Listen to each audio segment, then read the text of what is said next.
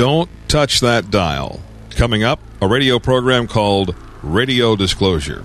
Are you curious about UFOs? Are you interested in the subject of flying saucers? If you are, this radio show is definitely for you. Emmy Award winning science reporter Linda Moulton Howe talks with Colonel Charles Halt. He says the Bentwater lights and craft were extraterrestrial in origin.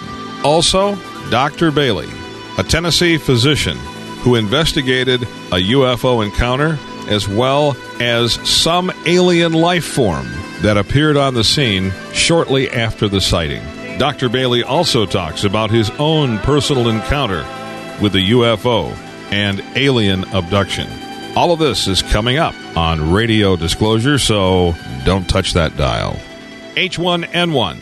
If you haven't given it much thought, you need to start now. Go to h1n1kits.us. That's h1n1kits.us. Look at the menu and go to H1N1 Flu Tracker Map USA. You can see exactly where the H1N1 virus is breaking out. It may be in your community already. You can order the flu blocker influenza kits today. They contain all the necessary personal protection equipment to help guard against the spread of the influenza virus within your work, home, and school environment. These kits contain fever strips, a protective N95 mask, disinfectant surface wipe, antimicrobial hand wipes, and a tissue pack. Look for our note on the top of the page that says, as advertised, on Radio Disclosure and the Amateur Radio QSO show. That is your assurance to get the highest quality flu blocker influenza kits today. The H1N1 virus is here, so don't delay.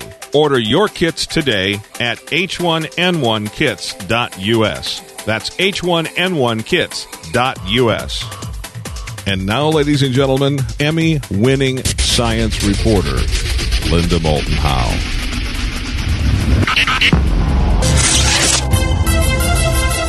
On August 17, 2009, the UK Ministry of Defence released 800 more UFO documents, including what they describe as the entire December 1980 RAF Bentwaters UFO file. But what I'm reporting now from the former Bentwaters Deputy Base Commander himself is not contained in the MOD files. Over the past 30 years, the unanswered question has been what exactly did happen between at least two dozen military personnel, unidentified aerial lights, and a triangular craft on the ground between midnight of December 26th and 5 a.m. on December 28, 1980. Colonel Charles Halt has now gone on the record in a recent June 25th press release to state, quote, I wish to make it perfectly clear that the UFOs that I saw were structured machines moving under intelligent control and operating beyond the realm of anything I have ever seen before or since. I believe the objects that I saw at close quarter were extraterrestrial in origin, and that the security services of both the United States and England were and have been complicit in trying to subvert the significance of what occurred at Rendlesham by use of well practiced methods of disinformation. Close quote. Colonel Halt served in Vietnam and Japan before being assigned as Deputy Base Commander at RAF Bentwaters in 1980. His boss and base commander was Colonel Ted Conrad, who had not been on the job very long. Their boss was Major General Gordon Williams, the wing commander of the 81st Tactical Fighter Wing at Bentwaters Woodbridge.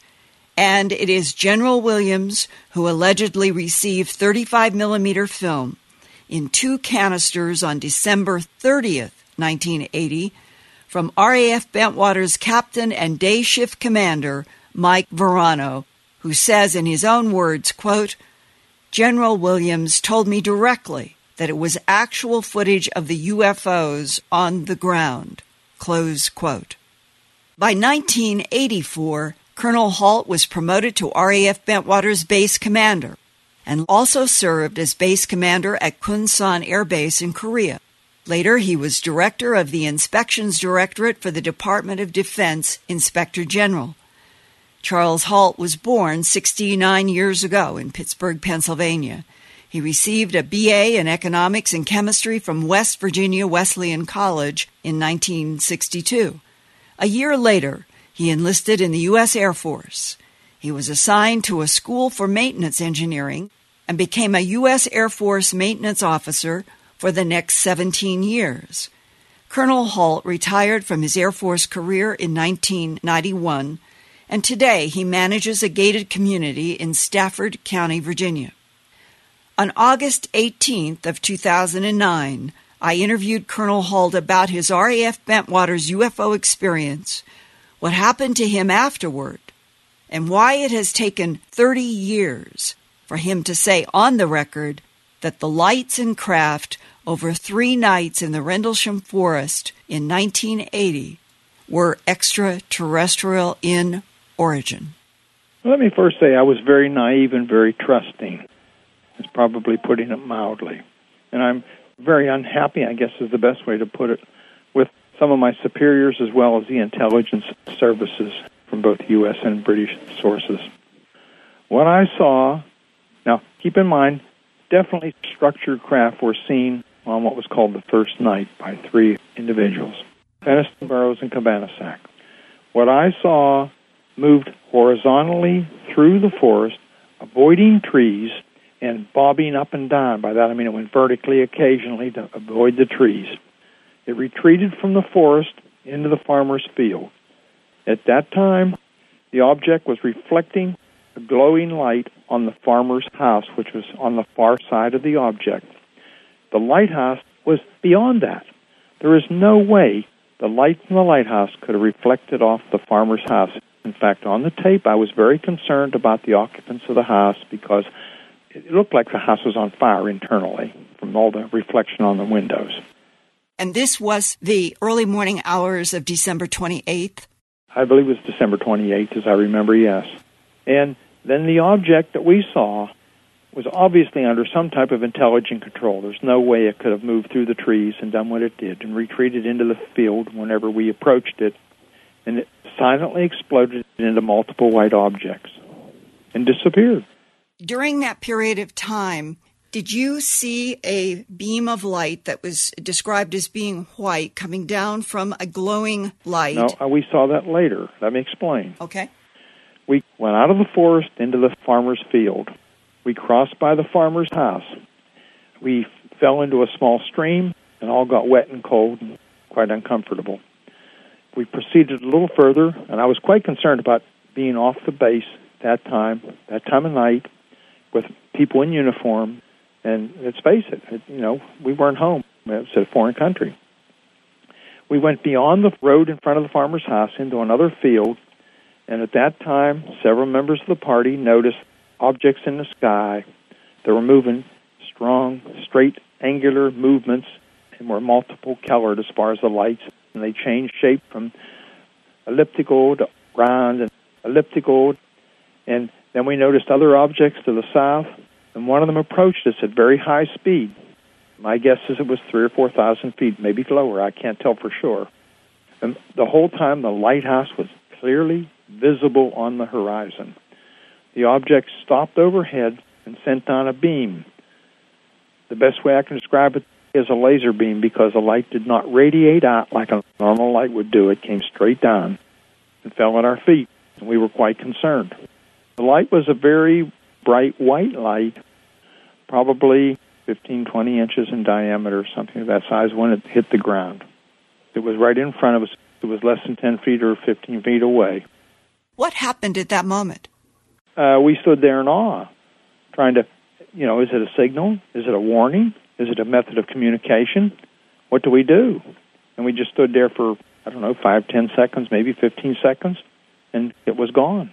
I mean, it disappeared as suddenly as it appeared.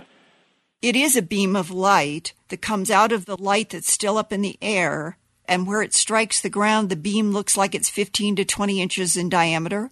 Something of that. It was so shocking that, wow. At the same time, we were picking up radio signals. We'd been continuously having problems with our radios on all three frequencies we were on from the WSA, the weapons storage area, and they were indicating that they were over there, we could see objects in the sky over there.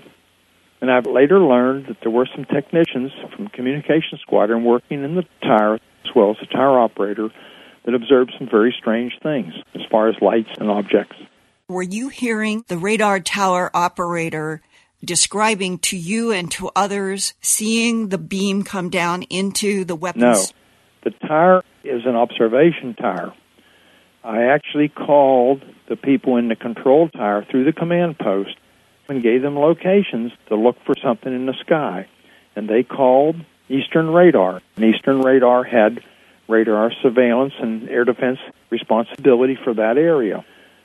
And I didn't get a positive response, but at a later date when I talked to some people, they indicated some of the tower operators had seen some things, but the tapes were confiscated. I don't know. That's all secondhand hearsay. And those confiscated tapes may contain what has emerged in hypnosis sessions with Jim Penniston and John Burroughs concerning the radar tower operator reporting that a white beam was coming from a light down into the weapons storage area? That's certainly possible. I, you know, I, I can't comment. I don't know. But I know there's a lot of funny things happened. Do you know for a fact with your own eyes that you were seeing a beam come down in the general area of the weapons storage area? I could see something, yes. Where you saw the light beam come down close to you was not directly into the weapons storage area. No, the weapons storage area was a mile, mile and a half away. So, for those radio reports that were describing a beam coming from a light down into the weapons storage area, those would be other eyewitnesses who could see into the weapons storage area when you could not. That's correct. There are multiple objects in the sky at that time, at least four, if not five or more. Were they all white? No. They changed color. And they changed shape from round to elliptical. Colors? Gosh, red, blue, and green. I think I remember the you know the shock of gosh when the thing went overhead and the light it approached us and you hear it on the tape, stopped overhead and it sent a beam down. Oh my God, we all went into shock almost. How am I ever going to explain this? Nobody's going to believe this. This is a kiss of death for my career. You actually thought that that night. I certainly did. When you started this interview, you said that you have been very dismayed by the comments and some of the reactions of your colleagues and superior officers. Could you elaborate? Well, everybody from Gordon Williams to you name it, who's I played the tape the following morning for Gordon Williams and gave it to him, and he believed me. According to Gordon Williams, who took the tape in my recorder, he played it at the Wednesday morning staff meeting. They had a staff meeting every Wednesday morning. He played my tape at the staff meeting, and then basically said to the staff, What do we do? And the conclusion was, since nobody knew what to say, it's a Brit affair happened off the base. Williams actually laughed when he gave me the tape back. And what you're saying is it is a Brit, meaning British affair. Yes. Off the base.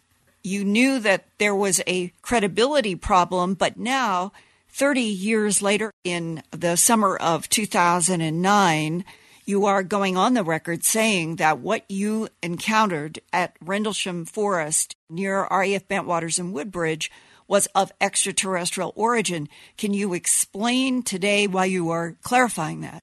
Because it was beyond the realm of anything we know and it was intelligently controlled. Now, I will say one other thing. It's certainly possible, whatever it is, may be from another dimension. I thought of that at a later point, but it was beyond anything we know we had in place at the time, even experimentally. I mean, here's something that is too small for human habitation, that moves under intelligent control, that has the ability to change shape, and then multiple objects appear that have the capability to send down the equivalent of what I would say would be laser beams or something like that, and have a great deal of interest in what goes on at Bentwaters as far as weapon storage area.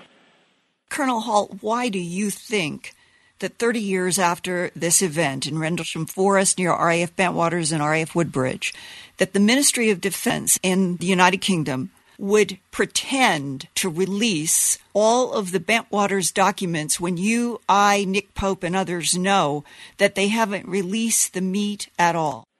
I don't think they ever will. When I was on Larry King, you know what I told him?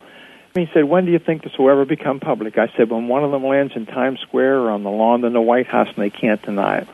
He and I both had a big laugh over it. And what I still wonder is why are we living such a lie on this planet? I can't answer that question. I agree with you.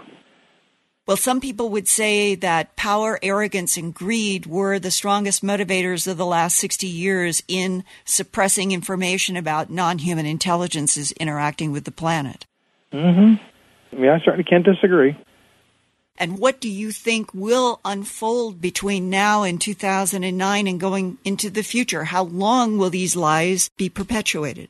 Until something, until there's a dramatic event, which is probably an accident, or I don't think you're going to get anybody from the intelligence agencies to ever come forward. Those people are afraid to death. What are they afraid of? I can just say there's a very powerful force at work. Keep in mind, it's a very, very small number of people who know. That's correct. If you'll keep in mind, Eisenhower tried to get to the bottom of it. Jimmy Carter tried to get to the bottom of it. Bill Clinton tried to get to the bottom. Guess what? All blocked. That's what they say. So, who would be in control if presidents and prime ministers? That's a question you have to answer yourself and tell me when you find out. A very select group. Do you have any speculation? Mm, I'd rather not comment. Even though Colonel Halt is reluctant even now to confirm that the RAF Bentwaters weapons storage area contained nuclear warheads because of military non disclosure agreements, others have gone on the record to confirm there were nuclear weapons beneath the UFO lights on December 28, 1980, at RAF Bentwaters, England.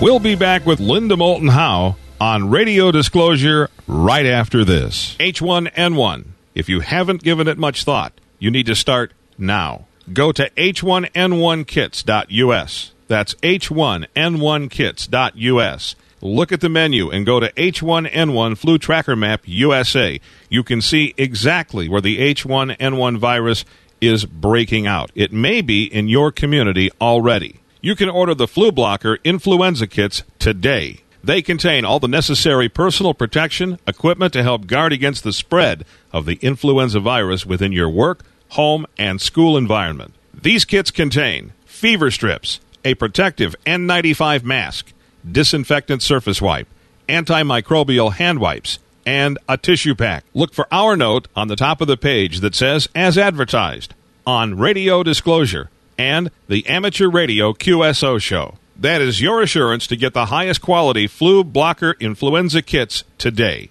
The H1N1 virus is here, so don't delay. Order your kits today at h1n1kits.us. That's h1n1kits.us. The LitePak Systems induction lights, manufactured in the USA by a severely disabled workforce, uses a unique physical principle of light generation. LitePak induction lighting is a breakthrough for professional, general, and special lighting applications. System lifetime is rated at 100,000 hours, or about 20 years, based on 5,000 burning hours per year with a failure rate of less than 10%. LitePak offers substantial savings in direct maintenance costs as well as indirect costs. LitePak offers lighting solutions that provide a better quality of light with a 66% energy savings. Also, lasting up to five times longer than standard lighting options. LitePak's quality shines through with their standard 10 year warranty on all products. Call today for your free demonstration. Go to their website, litepaksystems.com. That's litepaksystems.com, spelled L I T E P A K S Y S T E M S. Litepaksystems.com. Something new at Radio Disclosure. We have been collecting items of interest, something that you might want. And once a month, we are going to have a drawing and give away some of these items of interest. Now, if you'd like to get your name in the hat, write us an email. Go to radiodisclosure.com. That's radiodisclosure.com. Shoot us an email and tell us a little bit about yourself and uh, tell us that uh, you're interested in the items of interest. We're going to do a drawing once a month, and several people that listen to Radio Disclosure are going to get something really cool. We look forward to hearing from you. Go to our website, radiodisclosure.com, and send us an email. And keep listening and tell your friends about Radio Disclosure. And now, ladies and gentlemen, Emmy winning science reporter, Linda Moulton Howe. The United Kingdom's Ministry of Defense released in August 2009 its second batch of 800 UFO documents in 4,000 pages. The MOD's first UFO files were released in 2008, and the third batch is expected next year in 2010. The MOD says it has now released all of its December 1980 RAF Bentwaters UFO files, along with a summary to the media generally reported this way. Quote, the UK's Ministry of Defense could offer no definitive explanation for what the U.S. Air Force officers had reported seeing, but also found no evidence of any threat to the defense of the United Kingdom. Nothing had registered on radar, and there was no evidence of anything having intruded into UK airspace and landed near RAF Bentwaters and Woodbridge. And yet, only two months before, on June 25, 2009, Colonel Charles Halt, the deputy base commander at RAF Bentwaters in December 1980, during all the UFO phenomenon, spoke on the record in a press release, quote, I wish to make it perfectly clear that the UFOs that I saw were structured machines moving under intelligent control and operating beyond the realm of anything I've ever seen before or since.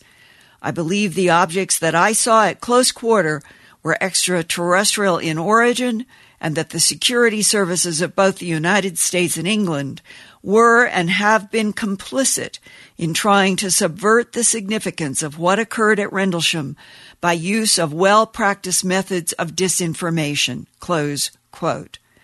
Not long after Colonel Halt and the UK Ministry of Defense made these public releases, which appear to be contradictory, the second volume of an important trilogy by historian Richard M. Dolan, entitled UFOs and the National Security State, was also released that includes a section about the December 1980 RAF Bentwaters UFO phenomenon that reinforces Colonel Halt's conclusion that the incident was extraterrestrial in origin.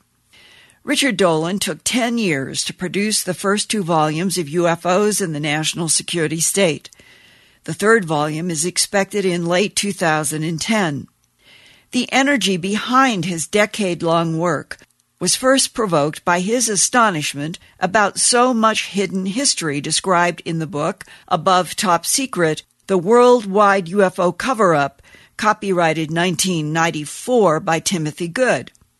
Richard Dolan said he began to sneak books about UFOs into his college history and political classes at the University of Rochester. Richard told me, quote, I got to the point where I would be going into the university and hiding my UFO books almost like a guy would hide a man's magazine to the university. He laughed. I would not want anyone to see I had a UFO book. Richard Dolan was born July 1st, 1962, in Brooklyn, New York. He grew up in Brentwood, Long Island, where he graduated from high school in 1980. Four years later, he had earned a Bachelor of Arts degree in history and English literature with a minor in philosophy from Alfred University in Western New York after spending a portion of his junior year in 1983 studying political ideologies at Exeter College in Oxford University, England. Ten years after that, Richard Dolan had earned two Masters of Arts degrees in history in 1986 an American History and U.S. Diplomacy in 1995 from the University of Rochester. So, how did the budding historian switch from serious war history to one of the most politically controversial subjects on Earth, the unidentified flying objects? He got into an argument with one of his professors about the merits of a book entitled Case Closed by Gerald Posner about the 1963 President Kennedy assassination. Rich Dolan gave reasons why the book did not add up and why the truth about the assassination appeared to be covered up. When the professor accused Rich Dolan of being a conspiracy theorist, Rich realized that even academics were not objective the professors toed certain political party lines in order to have research grants and to get tenure. Suddenly, Rich Dolan knew he did not want to be trapped in superimposed paradigms, and that what he most wanted to understand in research was the long, complex, controversial history of the global UFO phenomena. Richard Dolan self-published this new second volume to maintain control on the content, and his important book can be ordered directly from his website, www.keyholepublishing.com. Think of looking through a keyhole. So again, his website is www.keyholepublishing.com. Since the second volume has come out around the same time as Colonel Halt's extraterrestrial statement about RAF Bentwaters and the MOD release of more UFO files that do not contain really sensitive and highly classified RAF Bentwaters documents and photographs, I ask Richard Dolan why the MOD would try to window dress a superficial release of UFO files as complete when they are not. The MOD, going back to the 1970s and 80s, has always obfuscated, not clarified, the issue of UFOs and its relationship to it. And let me add something else here about Charles Halt and the whole issue of uh, defense significance regarding the Rendlesham case of 1980. In my new book, Volume 2 of UFOs and the National Security State, I've got a fairly long piece on the Rendlesham case. And this is an account that I received from fellow researcher Peter Robbins, who, with Larry Warren, wrote a book on Rendlesham.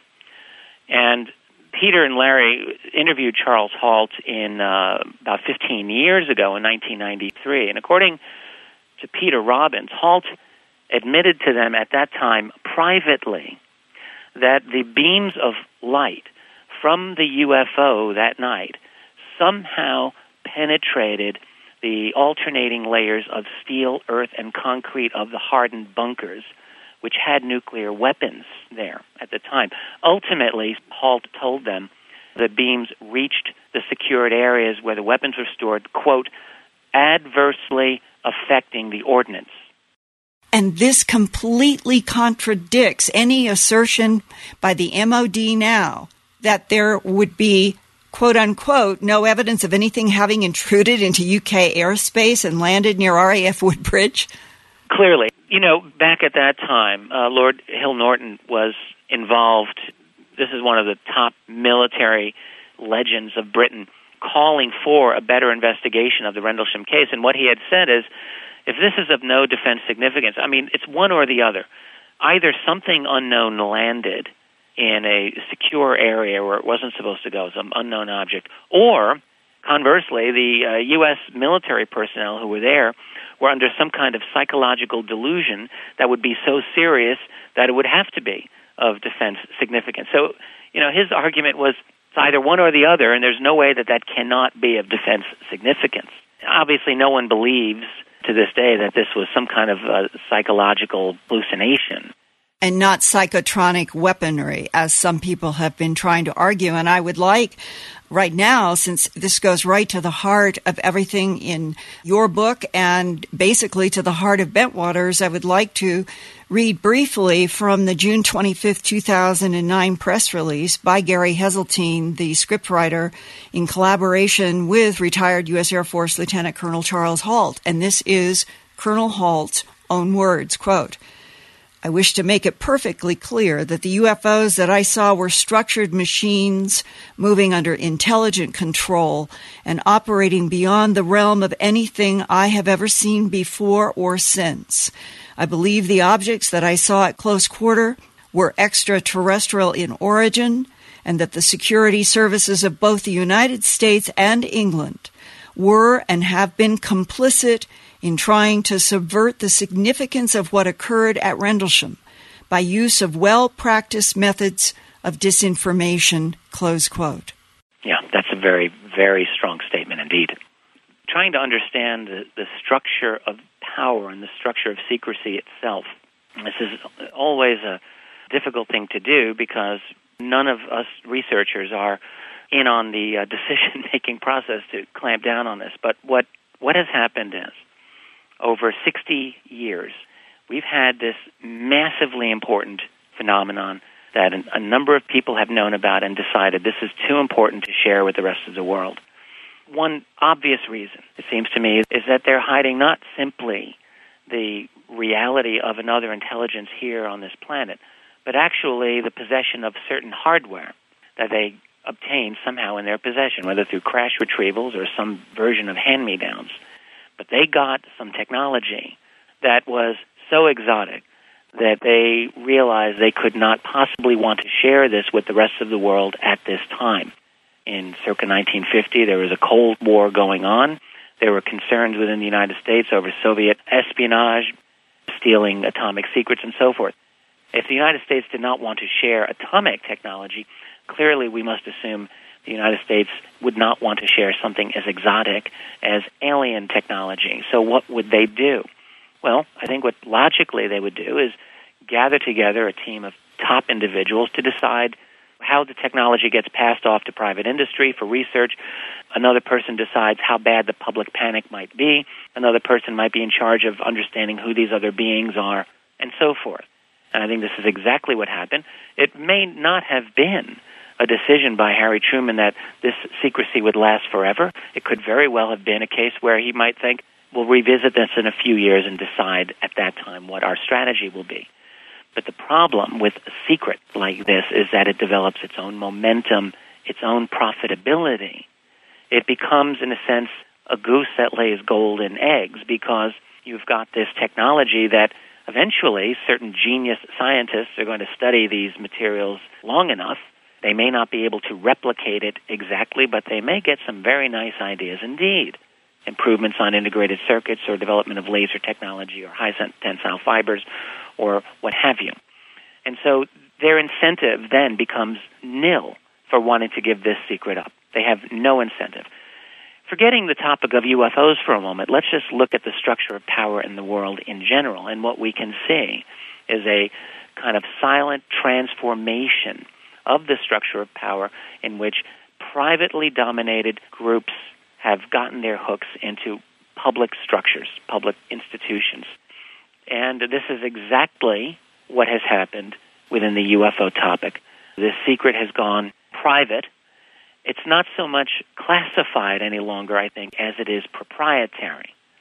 And that makes the secrecy even more profound. You know, individuals who work in the government come out of private finance and private industry and they go back to that world when they're done. It's a revolving door. So, for example, if I, as a four star general, were to work with you, a major defense contractor, and we share this technology, and your corporation holds on to this technology, when I retire, I get hired as a senior vice president, and I make a lot of money, and we've got all these great ground floor investment opportunities. So that's how the world of non UFOs and the world of UFOs works. That secrecy has twisted and transformed our world in such a profound way. Keeping the secret has involved a tremendous amount of money. For example, let us assume that there's a research and development program in place to study this technology. Well, clearly it has to be hidden from Congress. It's got to be hidden from every form of legal structure that we have here so that it can maintain its secrecy.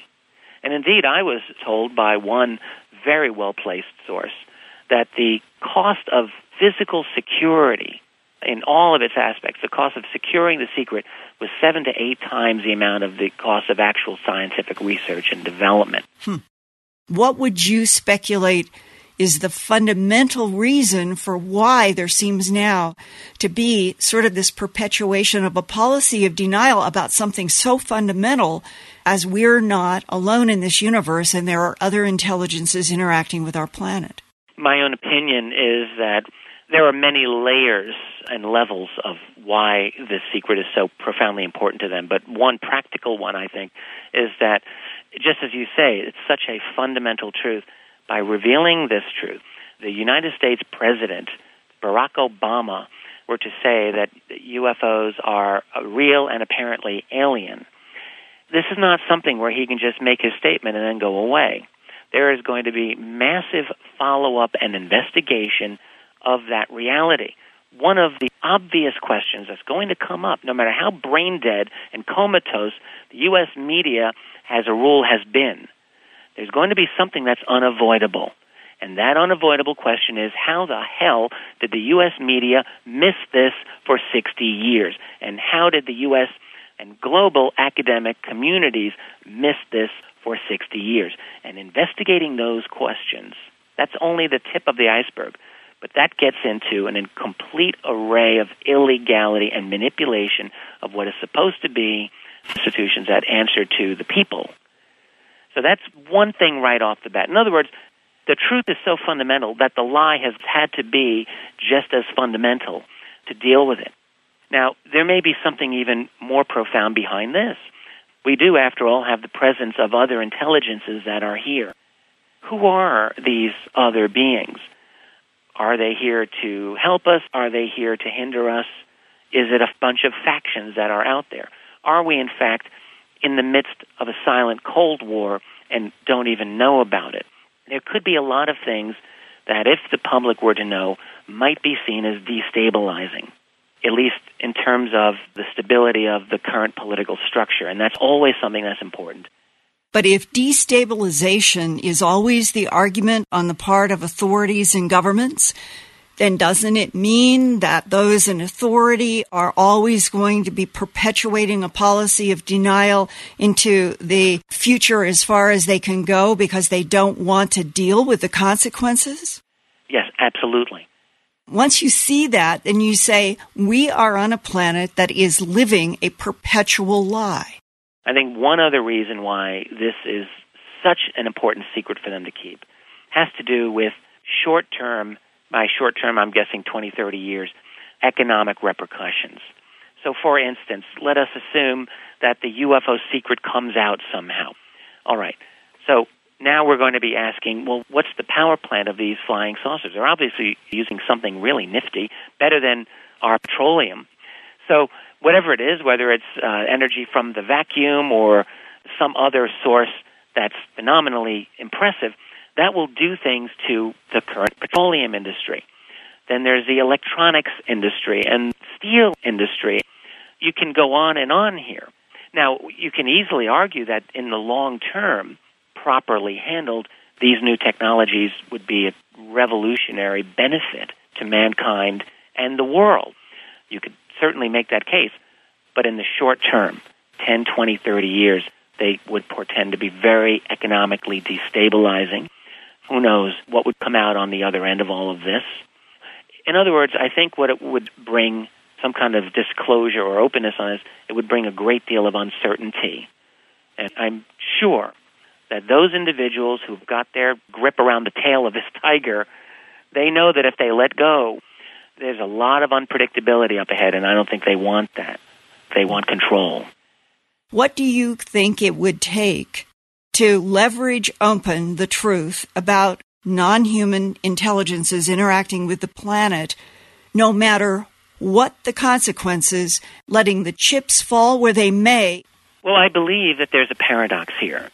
Releasing the UFO secret is both impossible and also inevitable. It's really both. It's impossible in the sense that there's no motivation for those secret holders to give it up. No motivation that I can see. However, the fact is that we are living in the most revolutionary period in all of human history. There's nothing that comes close to the period of time that we are in right now. We are on a tightrope. If we get to the, the other side of this tightrope, we're going to be in for the wildest ride we're in the midst of such technological innovation and change and transformation. We're going to be having intelligent computers common probably in less than another generation. We are in the process of probably reinventing who we are biologically. We've cracked the human genetic code.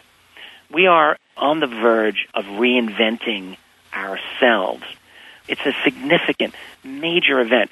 And so, what I believe is that at the end of this process, in another 20, 30 years at the most, our society is going to look so completely different than it does now. Think about what we've gone through in the last 20 years, where we go from basically no internet to a world of absolute total connectivity, in which, you know, in your hand you could carry a little piece of machinery that could contain entire libraries worth of data, entire musical libraries, video archives, and online streaming and everything else in your little hand. And so we've gone from in a century, we've gone from horses pulling carts to the world that we have now. So we're not going to stop. And clearly, in such an unstable, revolutionary, transformative period, I am convinced that something is going to happen. I don't know what the trigger will be, but something is going to happen that's going to force this issue open. Rich, why do you think that there has not been straightforward, non human, putting themselves down in all of the countries in both hemispheres very straightforwardly, let's say, in the last two or three hundred years? Well, this is a great question, and unfortunately, all I can do is speculate based on the history of sightings and encounters that I know about. One thing that I know is that there is a long history of confrontation between our military, that is the U.S. military, as well as militaries of other nations, of confrontation between those militaries and these UFOs. In other words, there are attempted jet interceptions. There are occasionally cases where jets have fired missiles at these objects. We know this happened. We have the documents to prove it. So there's been trouble in paradise, so to speak that's one issue right there. So does that mean like who are the good guys here? Uh, it's hard to say. Are they the good guys or are they the bad guys? But there is some form of confrontation going on. This is something that any kind of true disclosure of UFOs must confront. Is why do our militaries seem to be fighting them? I don't know the answer to that. It certainly could be that they are observing us. It seems to me that we're at a point in our history in which we must be intensely interesting to them. By them, I mean any intelligence, any group that has the ability to come to look at Earth right now. Our species has been probably in their world all along, but we've been asleep. But now, we're at a point in our history where we are about to leap into their world. We're about to wake up. And so they must know this. I cannot see any scenario in which they don't know this. So my feeling is there's going to be an announcement. There's going to be some kind of event, something within, I would predict, 20 years from now. I have friends and colleagues in this field who think it's going to be much sooner than that, but I think 20 years is a reasonable guess. Why they haven't done it up till now, the only thing that I can point to is perhaps the um, possibility of excessive social disruption or the fear of social disruption by those human groups. Why the ET groups or the alien groups don't do this, this is something I don't know. And Rich, how is it possible that over at least 60 years since World War II, that media institutions such as the New York Times and the Washington Post have been so successfully blocked by the U.S. government from seriously doing any investigation to get what you want, you control the media. Since World War II, we also know for a fact that the New York Times, Washington Post, CBS, Time Life, the major media of the United States have had a close working relationship with the United States Central Intelligence Agency. We know this. There's been some very excellent journalistic work that has laid it out. We also know that the same type of relationship exists with the CIA and American academia. There have been some very good academic studies detailing the relationship of the CIA with, for example, Yale University was one very excellent case study on that. But there are others. You don't get to be that news anchor unless you have learned through years of hard experience what is appropriate and what is not appropriate for you to say and to think. As George Orwell said, the best kind of censorship is the censorship that you do to yourself that you don't even know about. And that explains all of the sarcastic laughter on TV news that should be investigating, not laughing. I had a very, very candid discussion a couple of years ago with a news producer at NBC. I said, Look, NBC could be doing so much more. And he looked at me and said, Look, I know, I know, I know. He said, But we are owned by General Electric, Rich. And when he said that, he shrugged his shoulders. He said, We're owned by GE. What else can I do? I mean, he knew the score. He understood that his corporation was not a truly independent corporation, and that the corporate mentality which permeates American news. There are many journalists out there who work within that large structure who really do want to do true investigations, but they can't. They're not able to because the system that they work for prevents them from doing that. So, when do you think that the United States of America ceased being a constitutional republic as we thought we lived in? Well, I think it happened. It's the way you cut a salami slice by slice by slice. so, when does it stop being a piece of salami and you just got these little pieces? I don't know. It went by degrees. You could say it happened a, a century ago when the Federal Reserve Bank inserted its way into the structure of power of this country. But what really happened was that the National Security Act of 1947 created an institutional structure that reinvented the American government formally and finally.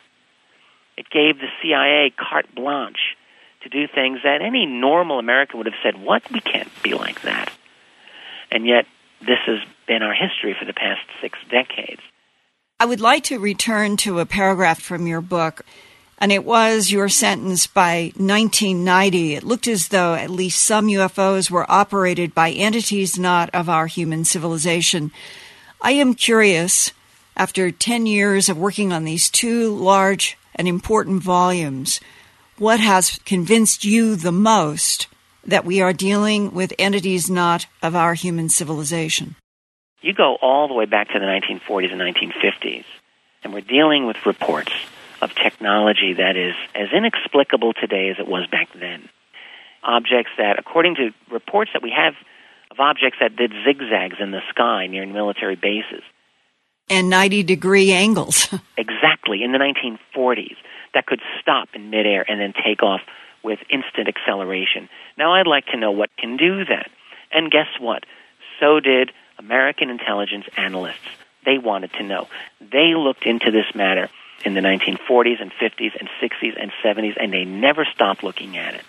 And periodically, things would leak out, reports would come out. We know that reports came out in the 1940s that said this appears to be an interplanetary phenomenon.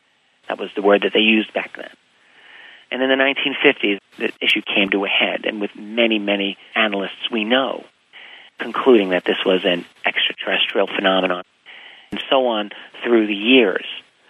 My feeling is that this cannot be explainable as simply deep black technology. Because if it is, then I need to know, we all would need to know, why are our jets chasing them for 60 years? All right, It's one thing to say, well, we're, tr- we're testing your defenses. okay. I mean, you might hypothesize that. But for 60 years? Let's get real here. You know, there is evidence that the phenomenon involves non human entities because we've got an enormous, an enormous mass of witness testimony who said, I was taken by beings that were not human. Right. Got a lot of that, okay? There's at least something there to delve into, and researchers have done this. So to just say, oh, it's, it's classified technology, this is absurd. There's so much more going on here. And the data leads, in my view, to an extraterrestrial phenomenon. there's one UFO case, it's a famous one, that has never left my consciousness as possibly the most significant UFO case that we have. And it's not the Rendlesham case, although I think that that's right up there. The case that I'm thinking of would be the 1976 Iranian jet fighter incident. Mm-hmm. The case that took place over and near the city of Tehran. This was back in the days of the Shah, when uh, Iran was an ally of the United States. And the reason I feel that this is such a critically important case, and that I think any skeptical person who looks into this case is going to really think twice. The reason is that the case itself is utterly spectacular in that we have U.S. Defense Intelligence Agency documents describing in detail two F 4 fighter interceptors in a row, scrambled by the Iranian Air Force, sent in to investigate an object that the whole city of Tehran was looking at. This bright object displaying all kinds of bizarre lights coming out of it. In each case, that phenomenon disabled the electronic systems of the F 4 fighter jets as they approached at a range of 25 nautical miles. In one case, the pilot was literally on the verge of pressing a button to fire a missile at the object when his missile system went offline. Now, it's also important because of the level of the testimony after the fact. One of those pilots, who later became a general, spoke at length about that experience. And we have further confirmation of this case through data from what are known as the DSP satellite system. That is the Defense Support Program, DSP.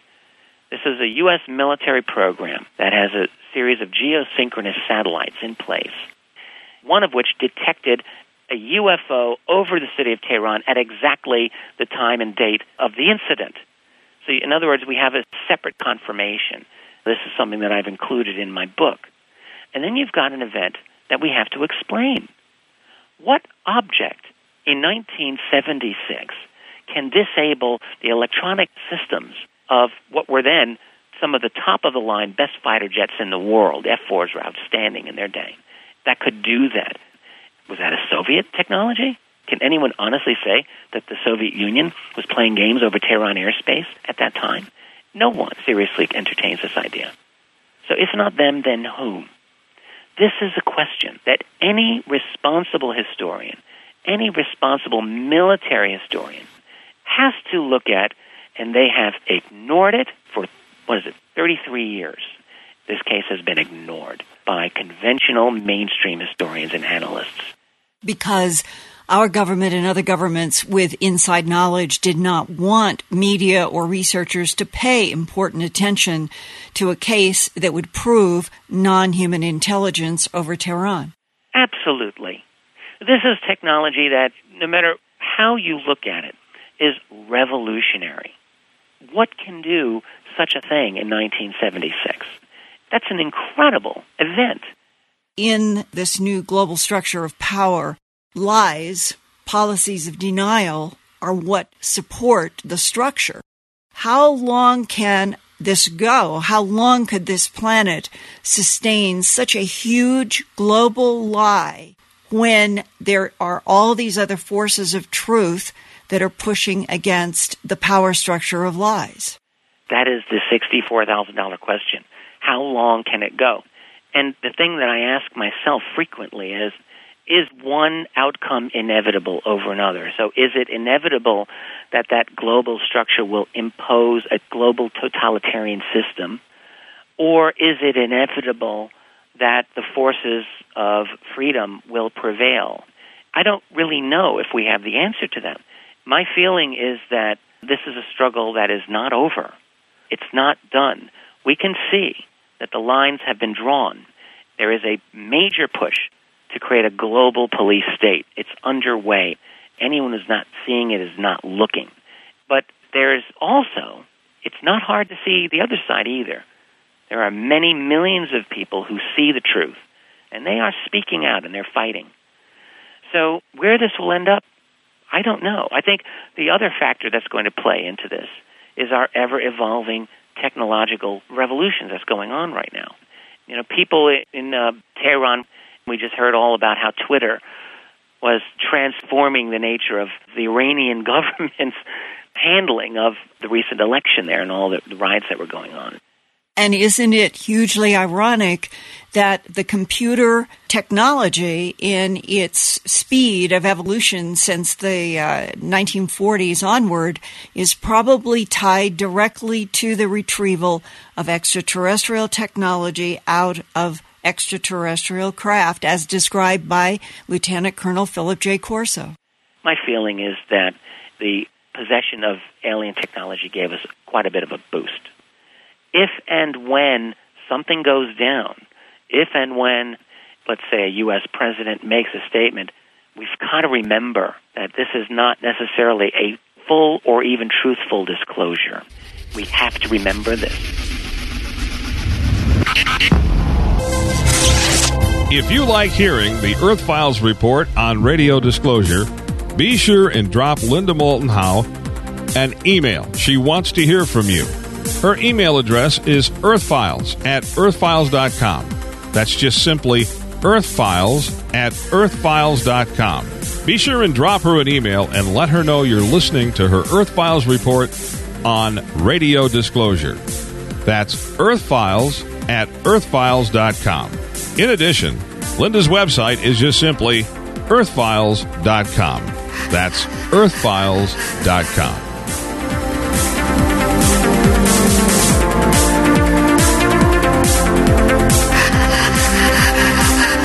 If you're the decision maker for any form of outdoor lighting, you're going to want to listen to this. The LitePak Systems induction lights, manufactured in the USA by a severely disabled workforce, uses a unique physical principle of light generation. This lamp system is therefore classified in a new family of sources, the LitePak Induction Lamp Systems. LitePak induction lighting is a breakthrough for professional, general, and special lighting applications. Not only because of its high luminescence and efficiency, but especially because of its unprecedented lifetime. System lifetime is rated at 100,000 hours, or about 20 years, based on 5,000 burning hours per year, with a failure rate of less than 10%. With this unmatched durability, LitePak offers substantial savings in direct maintenance costs as well as indirect costs. Induction lighting is relatively new in the United States, but it's proven technology developed in Europe over 20 years ago. Therefore, claims of durability is based on real world empirical data, as opposed to estimated design life provided by competitive lighting technologies such as LED. LitePak Systems was founded on the principles of green solutions for modern lighting through strong partnerships with the U.S. military, the University of Central Florida, and several national energy service companies. LitePak offers lighting solutions that provide a better quality of light with a 66% energy savings. Also, lasting up to five times longer than standard lighting options. LitePak's quality shines through with their standard 10 year warranty on all products. Call today for your free demonstration. Go to their website, litepaksystems.com. That's litepaksystems.com, spelled L I T E P A K S Y S T E M S. Litepaksystems.com.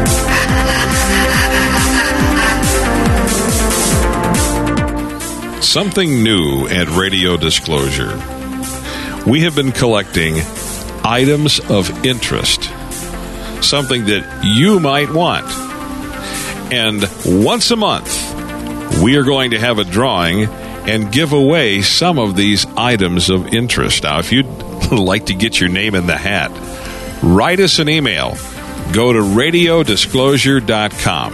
That's radiodisclosure.com. Shoot us an email tell us a little bit about yourself and uh, tell us that uh, you're interested in the items of interest. We're going to do a drawing once a month, and several people that listen to Radio Disclosure are going to get something really cool. We look forward to hearing from you. Go to our website, radiodisclosure.com, and send us an email. And keep listening and tell your friends about Radio Disclosure.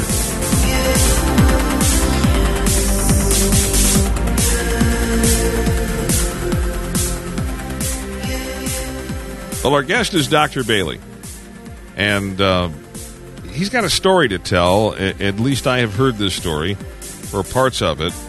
Um, And I, you know, it's disturbing. It really is because you, you stop and think about how in the world could this happen to someone or a group of people just, you know, innocently sitting in their homes. But if we think about it, go back a ways, there's a story of the Little Green Men up near Hopkinsville, Kentucky. And that mm-hmm. was a situation where folks were minding their own business. And like the Creedence Clearwater Revival song, it came out of the sky. and there was a shootout with police on that one. But this this is a different story. Uh, Dr. Bailey, tell us a little bit about this. Where, where did this happen?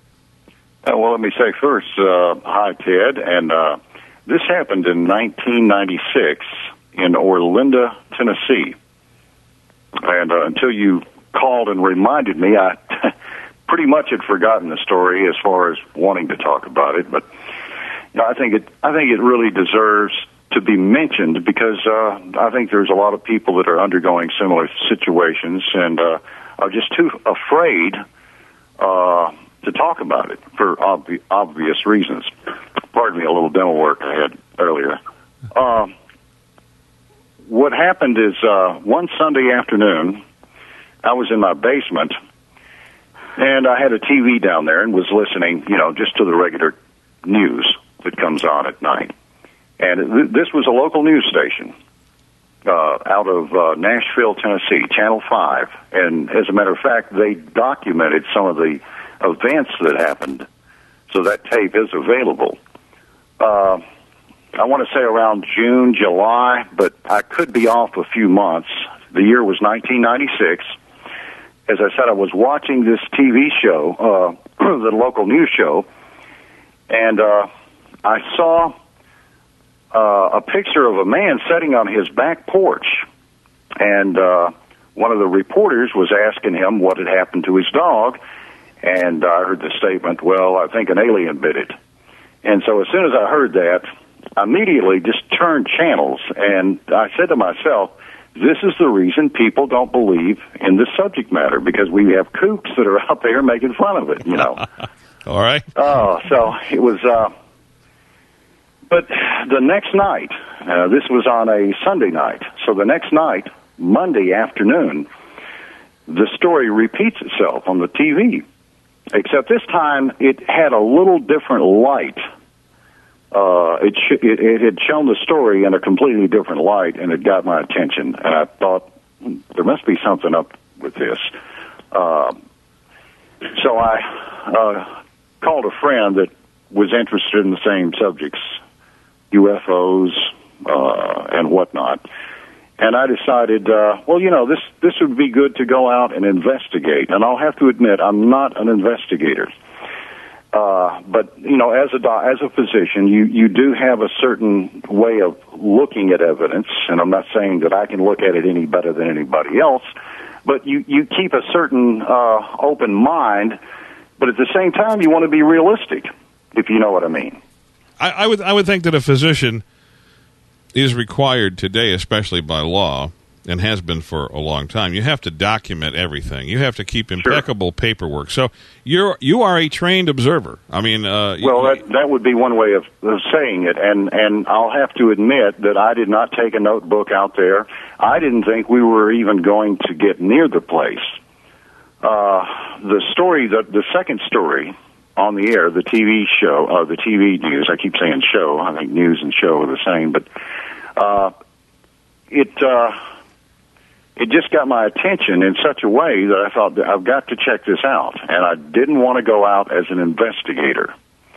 But uh, I took a friend along with me, and uh, we were, well, as a matter of fact, it was on Tuesday, so this would have been the event happened on Saturday night, and so this would have been a few days after the event had just happened and uh, I had some time off, and I said, "Let's uh, let's run out there." It was during the day, and I said, "Let's run out there and just check this out." And uh, you know, taking somebody with you uh, sometimes helps you get maybe the parties separated, and one can get one side of the story, and the other can get the other side of the story. And so, uh, going out there, we had to find the uh, the place, and uh, you know, he lived out in the country, and uh, so we. Uh, we drove out to Orlinda, and the first, uh, I guess you could say, the first little grocery store out in that area, we stopped in and said, "Do you know this particular person? And uh, do you know where he lives?" And uh, the gentleman that owned the store said, "Yes, uh, I know him very well. We go to church together, and he." Uh, uh, he lives down this road, and you can go down here and turn left, and so forth. And so we uh, said, "Thank you very much." I said, "Do, do you have any uh, opinions about what he what has been reported on the news?" And he said, Well, the only thing I can say is I'm a good friend, and when we would go out there to visit the dogs, the two young dogs he has, I think they're Labrador retrievers. One is a golden color, and the other is black. And he said, They're, uh, and I mention that because I want to talk about the dogs later and what happened to them. So uh, he said, I, I noticed that every time I went out there, this is the manager of the store, said that the dogs would just jump up and they're just all over you. You know, they're just a little over a year old. So and friendly, went friendly out there dogs. right after this event happened, and uh, the dogs just were lethargic, didn't move much, and were just uninteresting. So uh, I thought that was interesting. You know, we've got a little bit of evidence that supports this, even though you know, because newscasters will go out for a story and they they try not to make any judgments on it. They just want to get what has happened and then present it to the public, and we, and I understand that. But uh, what we did is we ended up in a church parking lot near where he lived and saw a woman parked there getting ready to leave, and we rolled down our window and asked her if she could help us because we were having trouble on the last road getting to the location. Because you've got to understand, uh, he was living in a soybean field, and so it's not so clear cut and dry as to get directions from people who live, you know, way out in the country. Uh, so she said, uh, "Well, here, here's where he lives. He's down the road. And by the way, there were two UFOs that my daughter and I personally saw. So I believe what happened to him may have happened. So that got us even more excited. So these people, the, the, this lady had actually seen some things. Her and her daughter had Actually, yeah, did see some uh, UFOs, something that she she couldn't explain, and other uh, friends of hers also saw the same thing. Well, it seems like there's pockets of these things, you know, when they occur. Uh, and, and I'm wondering, did, was she able to give you any kind of description at all as to what it was that they saw, or We were more concerned about finding his location, and uh, we thanked her for the directions and proceeded. And uh, when we pulled up to the trailer, uh, it was real close to the road. It was a paved road, and there were some large houses across from it. And uh, in the back of his house, like I said, was a large soybean field, but he had quite a bit of room out there. And uh, there was a neighbor next door to him. And so, uh, as we were pulling up, and, and of course, we did get information from the store manager that the veterinarians had just left over there. They wanted to examine the dogs. And so, uh, or, or they already examined the dogs and, and had left. And so we, when we pulled up, we saw in his driveway, we saw somebody pulling away, and I thought that maybe that was the, the vet that had just left, possibly, or somebody else.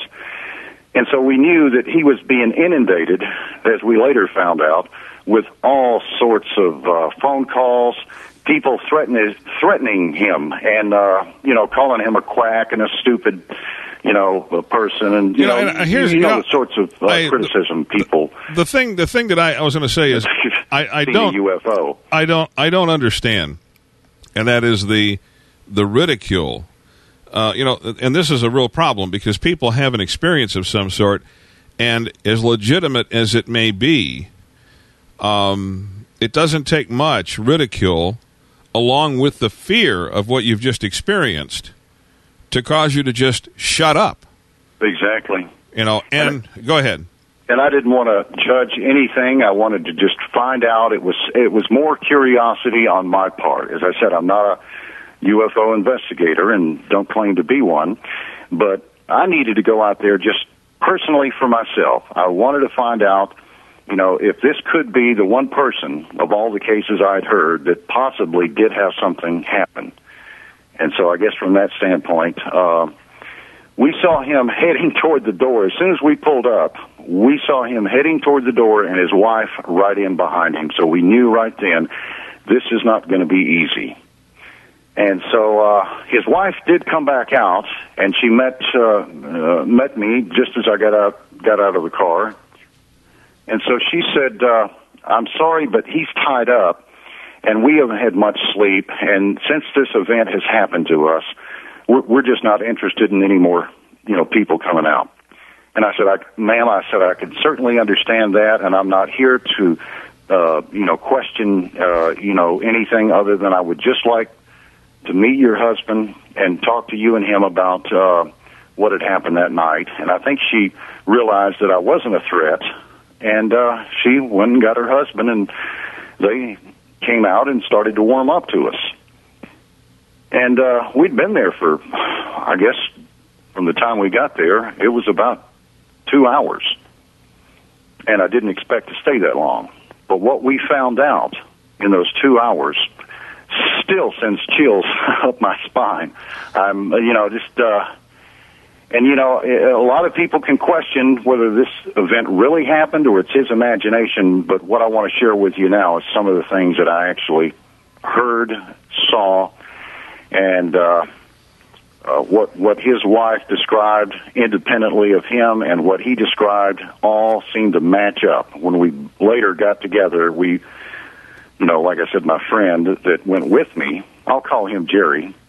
And uh, so Jerry was, uh, you know, asking questions. He had two young boys, and they were there also. And so we were talking to all of them. And uh, so I asked her to, you know, or I actually asked him, I said, well, you know, can you tell us from the beginning what happened? And so this all, and I don't know if you need to take a break here or not, Ted. Um, I, I, am doing just fine. I'm on the edge okay, of my chair. Okay, well, so, but I'm going to say gonna, something you know, though. What I was going to say is, well, one, one thing. Let me let me let me let me make a comment here though, and that and that is this, and that is why in the world, uh, from what you're describing, these are folks that live way out in the country. You say they live way out in the middle of a of a field, a, a, a soybean field.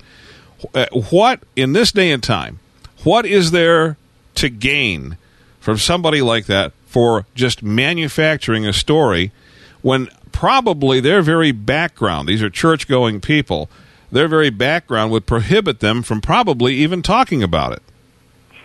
Well, that's a good point. And, uh, you know, there's a lot more to this story, and there was actually three visits that we went out over a period of uh, three months.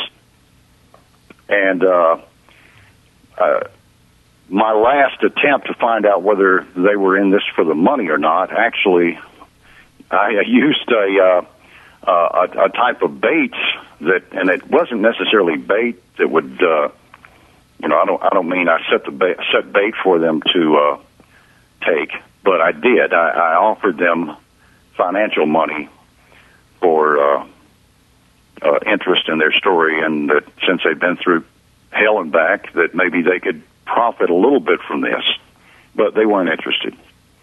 And that was the last visit. But I'm, I'm getting a little bit ahead of myself. Let me uh, let me back up and start from the very first time that he described the story to me.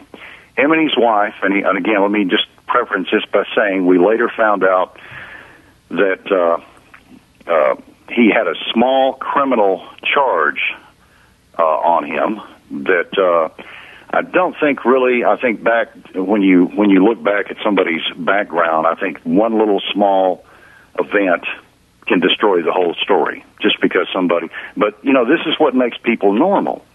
You know, they've lived through this. He has two sons. He is he has uh, done uh, carpentry work on the side, and he's also an auto mechanic. And he's just doing the best he can for his family. But uh, nevertheless, I wanted to mention that because I know if some serious investigator wanted to follow up, they may run across that. Uh, I think there was uh, some theft that occurred back when he was real young. You, you know what I'm saying?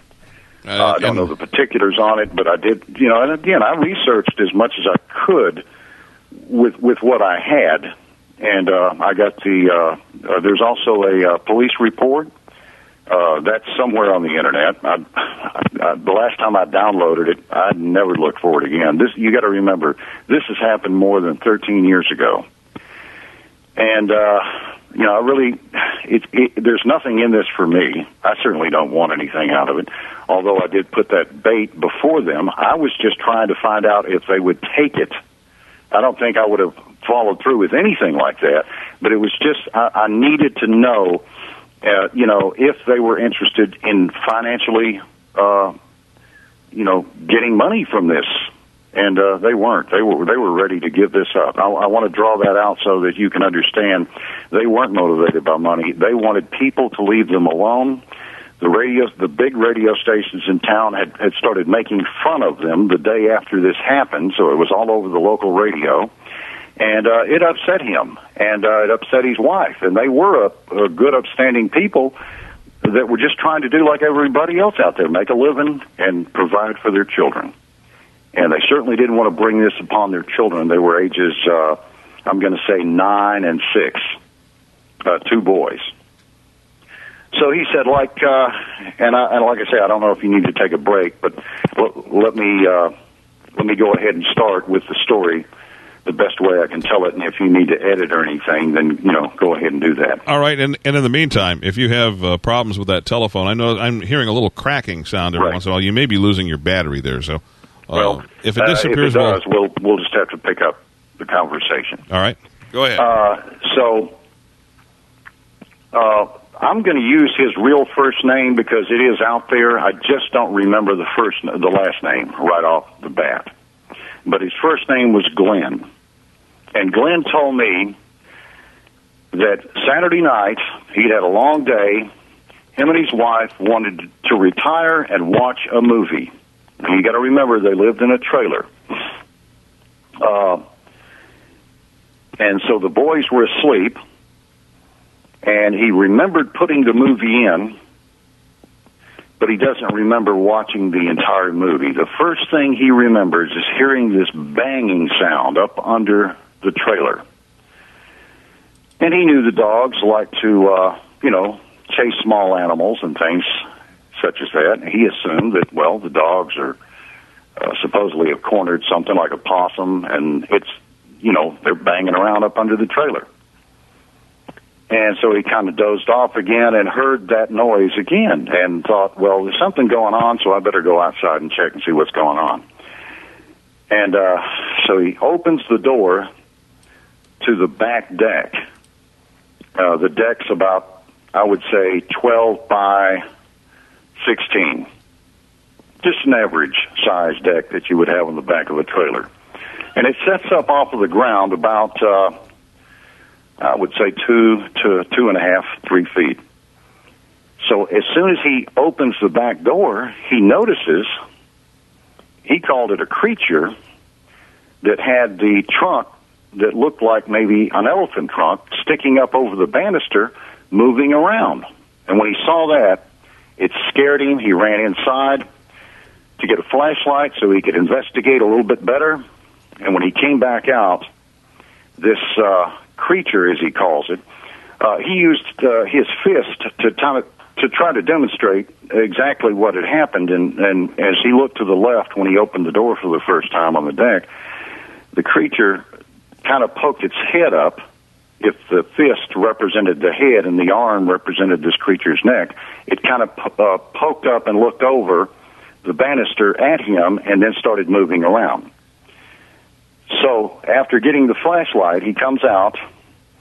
He uh, shines the light on this uh, creature, and it starts going into a uh, glowing ball like a white light, and then moving around in the yard erratically. So then he goes back in the house and gets his shotgun. At this time, the boys were still inside the house, and I'm not sure exactly where the wife was, but I think she was. She knew something was going on and was probably just awake in the bedroom. Uh,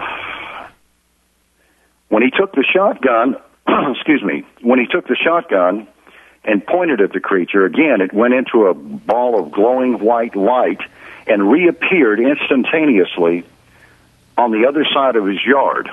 And there's no creature that we know of that can move that fast.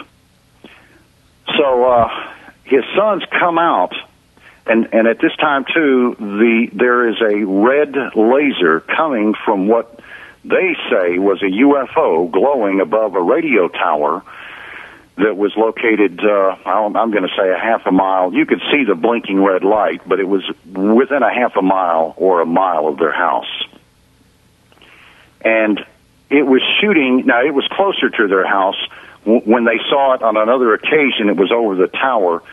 And, uh, if you could locate that date and get those transmitter logs, I'm sure you'd find out that they had some sort of dis- disruptive interference uh, in their uh, broadcast that night.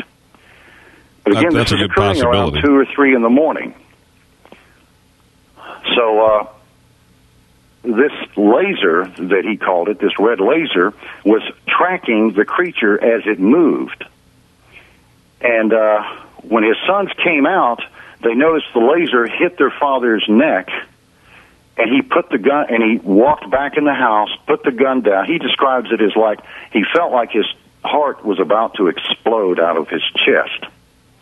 And the entire backyard was lit up like it was daytime. And they could still see this red laser. We'll be right back with our guest, Dr. Bailey, talking about the UFO incident in Orlinda, Tennessee, right after this.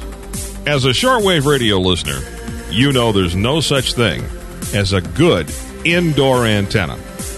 If you're looking for an antenna that allows you to pull in those distant signals and also gets rid of the atmospheric noise, you need a good outdoor antenna. But in a lot of cases, folks can't have an outdoor antenna.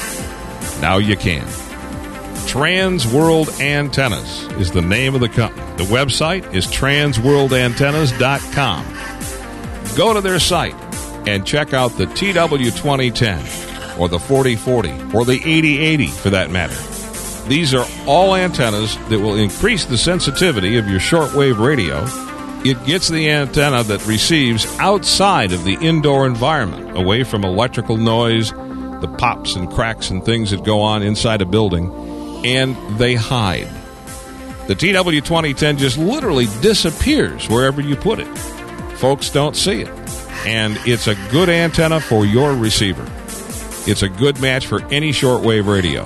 If you're having difficulty pulling in those distant signals, or if you're looking for a portable antenna that you can take with you wherever you go, you want it to be low profile, you want it to be stealth, where you can set it up and nobody really knows it's an antenna, this is the antenna for you. Go to the website, transworldantennas.com. That's transworldantennas.com.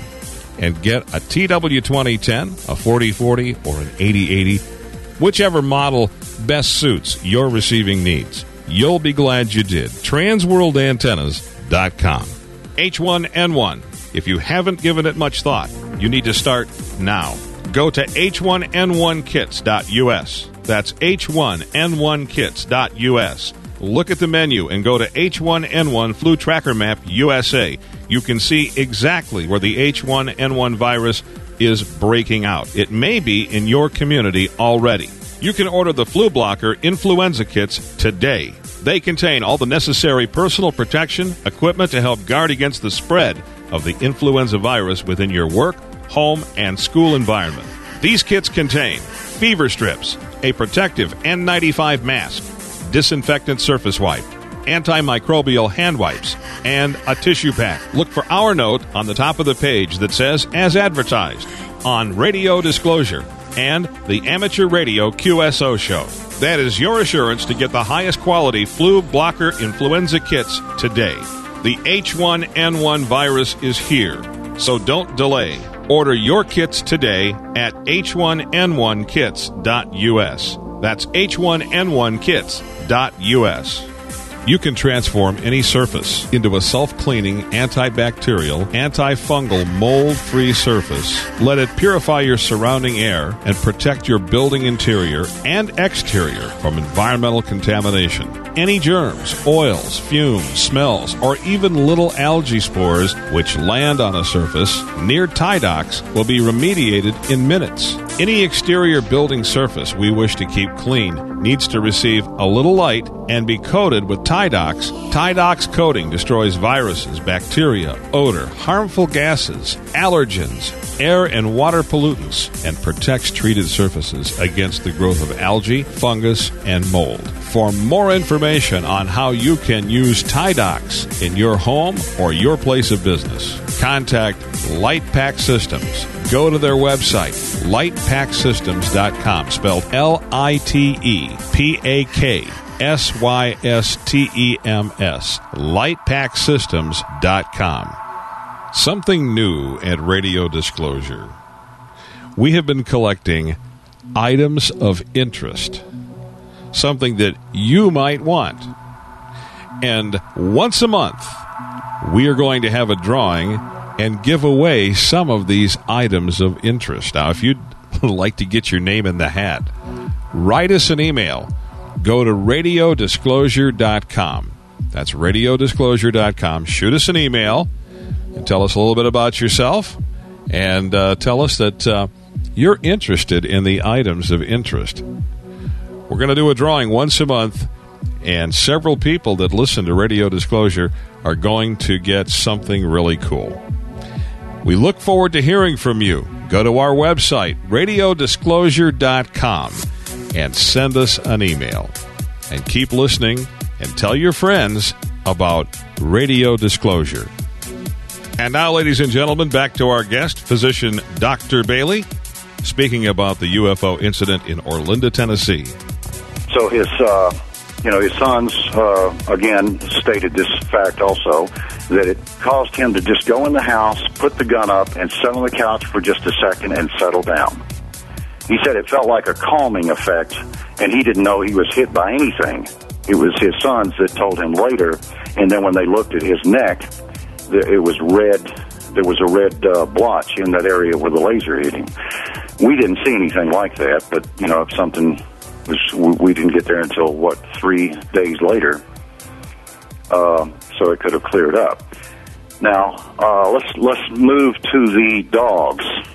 Um, the dogs uh, supposedly weeks prior to this event happening had been dragging up small animals like squirrels, rabbits, possums, you know, the, the small animals that you find in that uh, indigenous in that area.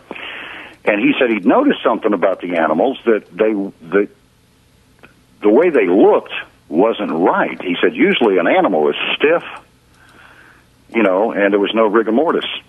This animal was uh, it looked like it was just limp, it, like it had been compressed. Um, and uh, was loose. So these, these animals were probably these these animals were either already dead or just freshly killed. The dogs probably went out and claimed them and brought them home. Is what it, what it uh, probably amounts to. Well, he, he, I don't, I don't know, Ted. I mean, you know, anybody can argue with that, but you got to remember, it's where what I'm doing is I'm listening to him describe something that he's never seen before, and he's lived out there for 20 years. Okay. So, you know, I don't know. I don't go out looking for roadkill or, you know, dead animals. I don't have dogs, so I really don't I don't know. But he's saying that the animals the dogs used to bring up they they didn't look anything like the animals he was bringing up as far as when they were dead. There was something different about them. Okay, so let me move to the next point. The uh, later when he looked at the dogs, there was a scar that was on the uh, blonde uh, dog, and it was on his hind quarter. And it looked it, it looked to me like that it would be the exact place you would go in if you were going to puncture somebody to get into the abdominal aorta to get some blood. But when you look at the scar, the creature or whatever attacked his dog didn't quite get through all it did was leave the outline. of this, uh, there were two scars. Uh, I would say between um, three to two inches, two to three inches long. But when you look at the scars, they were completely. Uh, what the veterinarians that examined the dogs, what they stated was there was no way that um, an injury like that, like like they saw, could heal as quick as it did and no scab formations. And so it went against even uh, medical science. uh, months later, when we went to look at the dogs, we noticed that the hair did grow back through where the scar was, and usually hair doesn't grow back through scar tissue. It's just too tough. So whatever it was that caused the two marks on those dogs, I can tell you it it defied anything I've ever seen. So, uh, and the other dog wasn't touched, but I, I think the other dog, the reason it was also not, I think it was frightened, and so I think something happened in those dogs, just you know, became lethargic, didn't want to play, and just laid around all day. So uh, I asked uh, his wife. At that time, I think I separated and started asking his wife some of these questions, and I think uh, my friend at that time began to ask uh, Glenn uh, some of uh, uh, the rest of the story. What she told me then was that uh, this uh, this light that was uh, just encompassing all over the house. That this this event happened uh, for a two, I think, two to three hour period just before sunrise. And uh, at one point, they were all huddled in a corner at the back door of their house, and uh, the intensity of this field effect that they were in, I, don't, I, I really can't describe it. Or all they said was it, it looked like that it was complete daylight in the middle of the day. Uh, except when you look out, you can see that you can't see, you know, uh, certain things out beyond a certain point, but everything was lit up. And uh, that morning she woke up and everything in the house was fried. The cell phone, the uh, TV, microwave, anything electronic in the house was totally fried. Didn't work. To call the uh, the first thing this family did when they had this happen to them was they called the highway patrol. Yeah, who else are you going to call? highway patrolman was sent out there, but he had to go to the neighbor's house to borrow the phone to call them. And uh, so that was around uh, 8 o'clock. I don't think they wanted to wake the neighbors up right away, but I think they did immediately. As soon as they could, they went over and used the neighbor's phone. Um, she said when when morning came, she saw you could still feel. They described it as a feeling. This this energy around the house and outside. And since he was a mechanic, they had about six or seven cars uh, parked. Uh, some were working, some were you know for clients that he would fix. And that uh, a couple of them had these large whip antennas on the back. I don't know if you're familiar with those and some regular antennas, and those antennas were moving. All of them were moving back and forth, like a vibration was moving them. And the the car looked like it, it's called a green. It's called a, a greenhouse effect inside a car when there's an energy field outside. It it takes all the moisture and causes the uh, windows to fog. So all the windows were fogged up, and that was strange to them. And the batteries were drained dead, so they had no way to go anywhere. They had to call, and the per- first person they called was the highway patrolman. Uh, he, he gets out there at about eight o'clock in the morning. Uh, takes him down to the Tennessee Highway Patrol place and takes his story, and his story is documented. That's this is something you can go look up. And the highway patrolman had had made a statement that was, uh, uh, you know, not not a uh, uh, criticizing statement, but made a statement that he believed that this man experienced something that night. So you have the highway patrolman thinking something happened. You have other people that were in that community that witnessed things, and probably more, but just the ones that aren't talking. And uh, so the, morning that she started to, uh, oh, I have to back up and say that where the creature was standing, I wanted to look and see if there were any imprints. And it just so happened, and this is where it's going to get a little weird here now. It just so happens it looked like there was a footprint. And it didn't look like, it looked kind of like it might have been a chicken or a duck or something along those lines. You could actually see the organic, uh, the cellular structure in the webbing of the foot on it because it was in fresh mud. Was it? Was a it? slight? Uh, there had been a few rains before this event had happened. Was it? Was this larger than a than a chicken uh, print? Well, I'd say it was probably about that size, maybe a little bit bigger though. Um, I immediately want. I said, "You need to get this. We need to take it out." And we need to get it and preserve this evidence because I said this is this is important evidence. But he said, "Look, I got a call from MUFON, and they were going to come out and investigate this, and they said don't let anybody touch anything." Now he also showed me, and, and he actually saw this during the time he was having this encounter with this creature. He actually saw the creature on his deck moving around and and showed me his, the creature's fingerprints, and it looked like moss on his. Uh, uh, do, are you familiar with the uh, mechanic's toolbox, the one that sets up about four foot high, that has the chrome drawers and things? Oh yeah, yeah. Okay, he showed me the actual fingerprints. There were only this creature either only has two fingers and one thumb, or three fingers, one thumb, or something's, uh, you know, or somebody just didn't touch that part of it. If it was human, if, if it was, if if he attempted to make this look like a real event, uh, then that would have been incredible. But he couldn't have faked the dog injuries because that, even with the veterinarian report, says there's something strange here. And here, here's the other thing that's strange that I discovered, and I don't know if anybody else discovered this.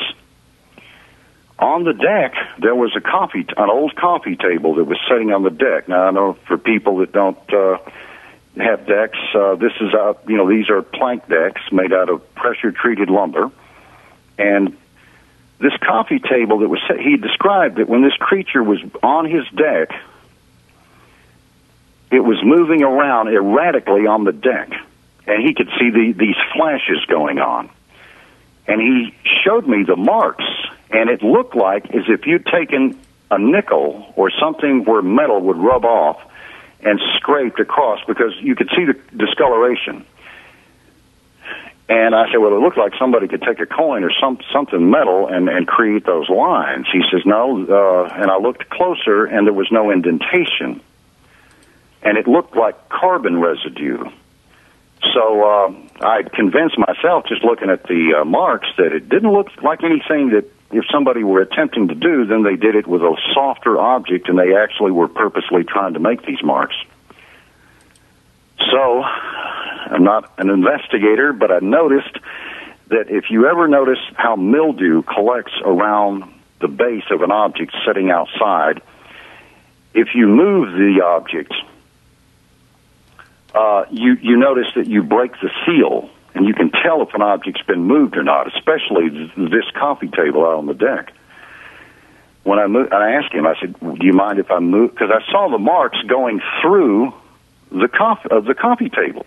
And I thought, well, that's strange. How how would these marks end up pointing to the coffee table, go under it, and then come out on the other side in the same direction? I thought that's that's kind of strange. So I said, "Do you mind if I lift the coffee table up?" When I lifted it up, I could tell that it had been lifted up for the very first time.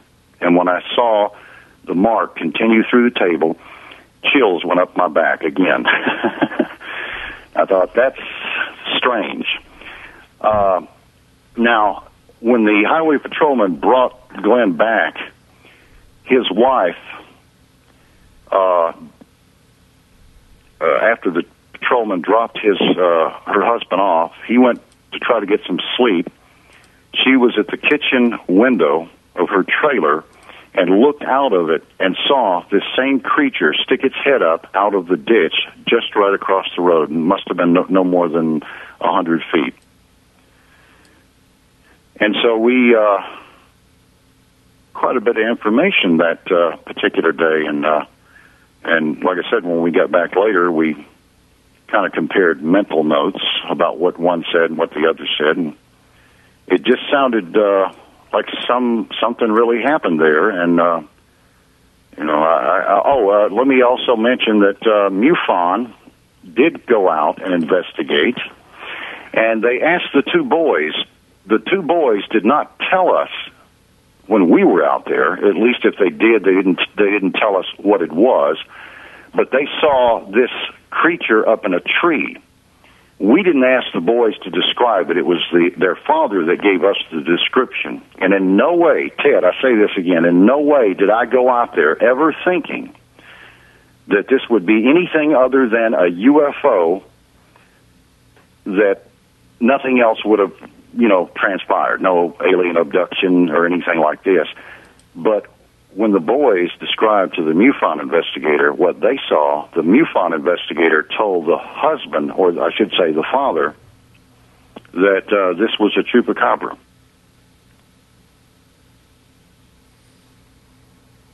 Hello. Yeah, I'm I'm listening. Okay, but how would they know so that? I, I had at that point I I didn't the chupacabra I didn't know what a chupacabra was. Oh, I did hear about it on the Art Bell show one night, but I really didn't know that much about chupacabras.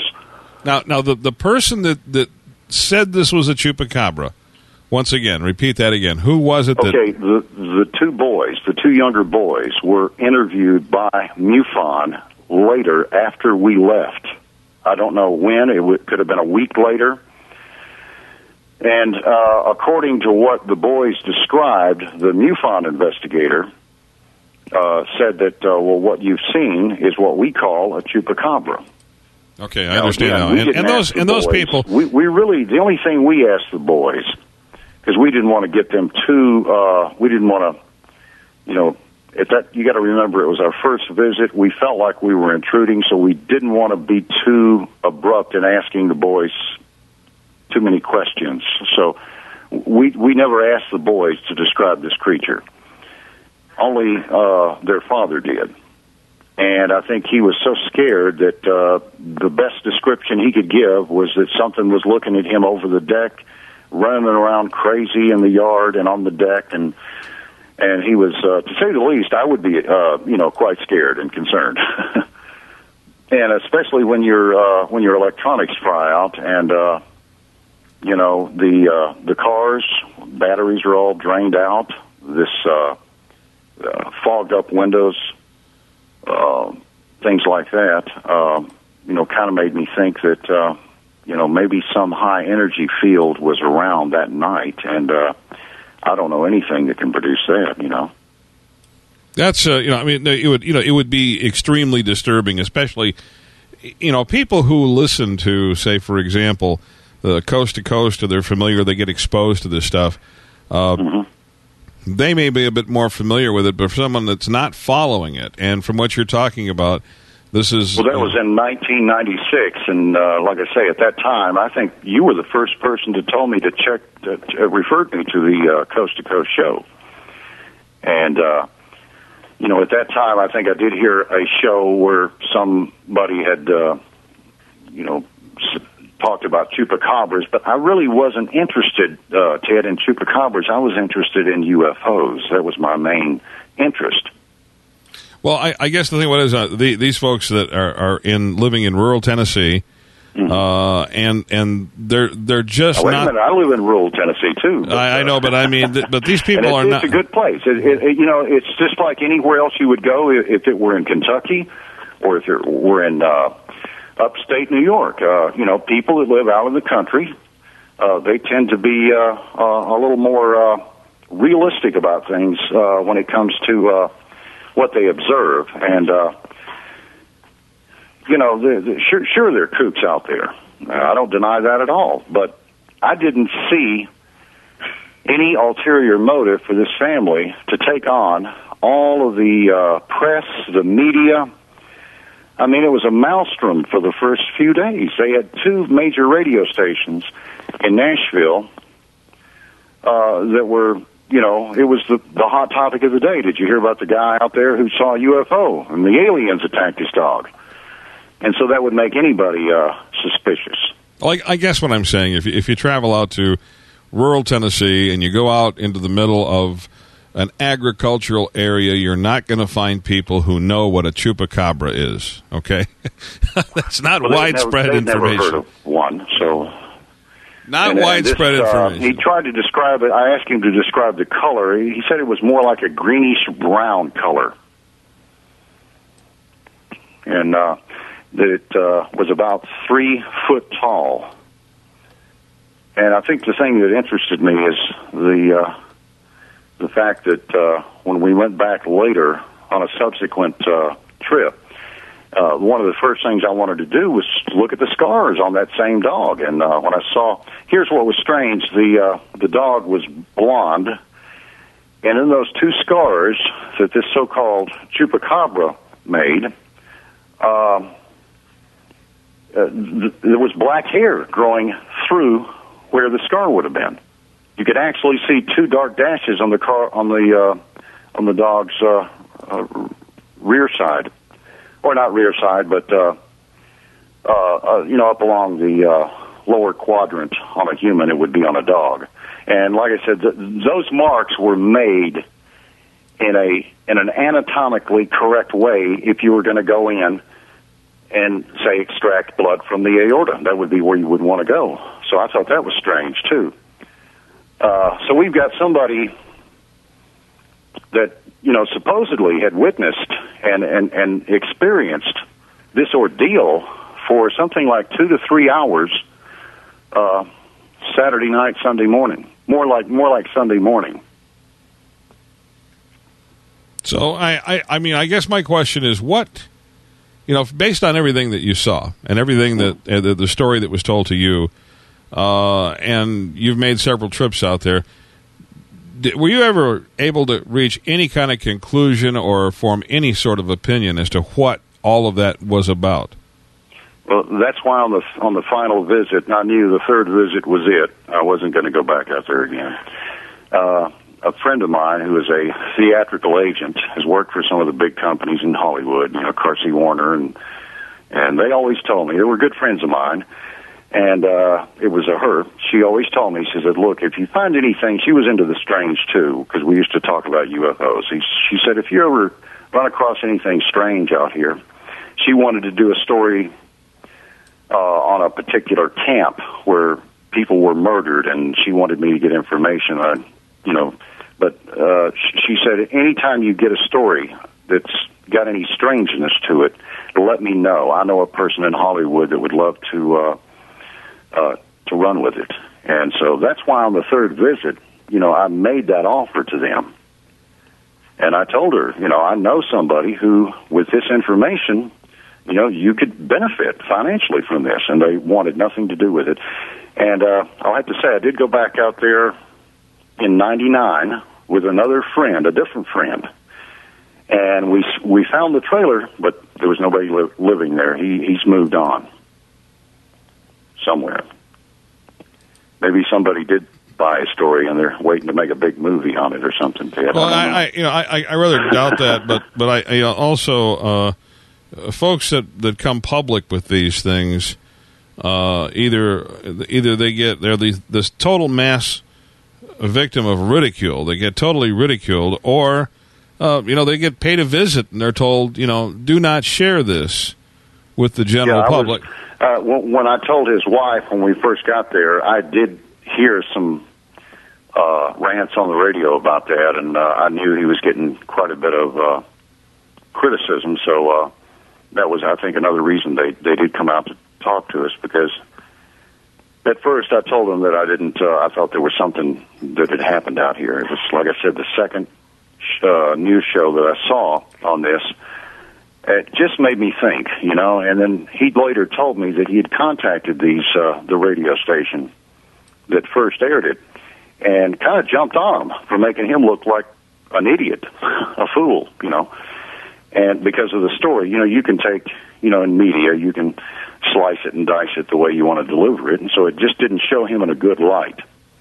And, that, and, and that's he, really a he shame. asked them to run another story, but this time to make it to show the. Uh, the other uh, parts of the story they left out. And the camera, uh, uh, Channel 5, uh, out of uh, Nashville, did film the foot imprint.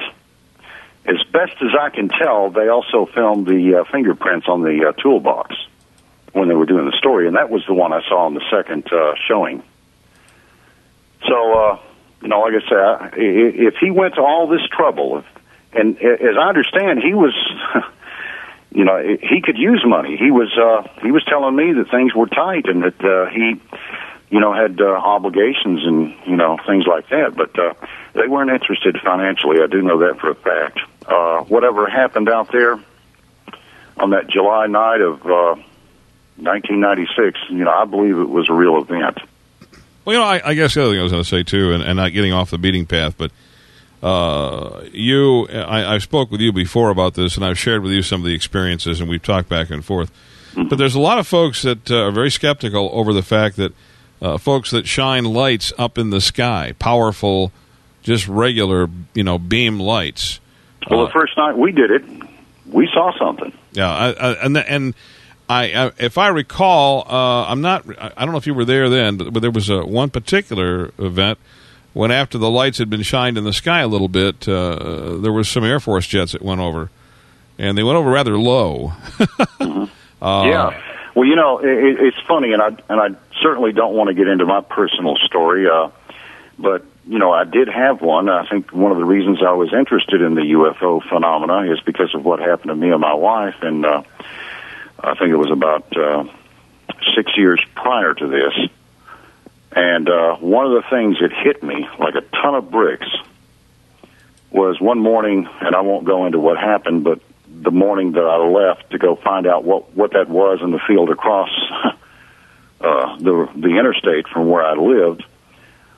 Uh, I was uh, my cars were all all had that fogged up uh, uh, thing, you know, going on, and the batteries were drained. And uh, that night, my wife, every time I would bring up the subject uh, of UFOs, it, my wife didn't want to hear that. She she would say when we were at parties, you know, when we were younger and stuff, she would always say, well, "Please don't talk about that because you know it might upset some people." So I never really mentioned it to her anymore. And that one night that she woke up the next morning, and the first words out of her mouth was, "You're not going to believe this, but I think I was abducted by an alien." Oh, Now, uh, we had a couple over that night, uh, spending the night, and the dogs were barking all night. They never barked. The neighbors' dogs. We didn't have any dogs, but uh, and they barked all night long. And but the first thing that we noticed, I guess, I guess I have led myself into this. the first thing we noticed when we woke up at about two in the morning, and God, I don't know what time it was. It could have been two or three. Is there was a light in our room. It was so bright there were no shadows and I kept looking over there. We had a a pretty big bedroom with a sitting area over to the left, and I kept looking. And we had also windows uh, uh, on the other side of of the room. And normally, and the interstate's so far away that if any tractor trailer light going down the interstate were to come in, it would be moving. You'd see the shadows. Um, that's not what we saw, and so I couldn't believe what I was looking at. You know, it was just this bright, bright light. And uh, so I went back to bed. Now, knowing me, I would have been up l- looking out the. Well, I did get back up.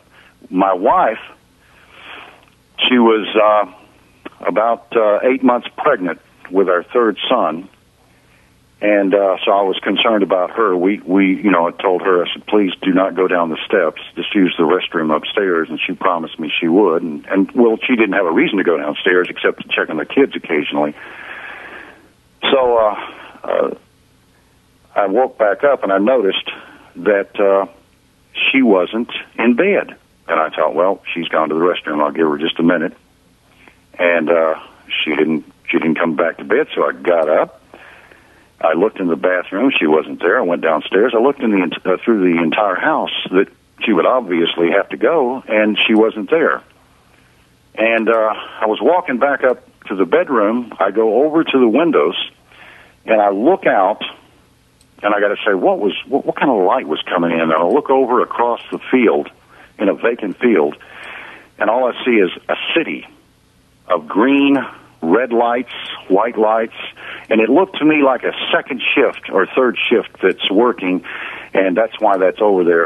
It, it was almost as if I convinced myself that's nothing. It's just a somebody working all night. Go back to bed.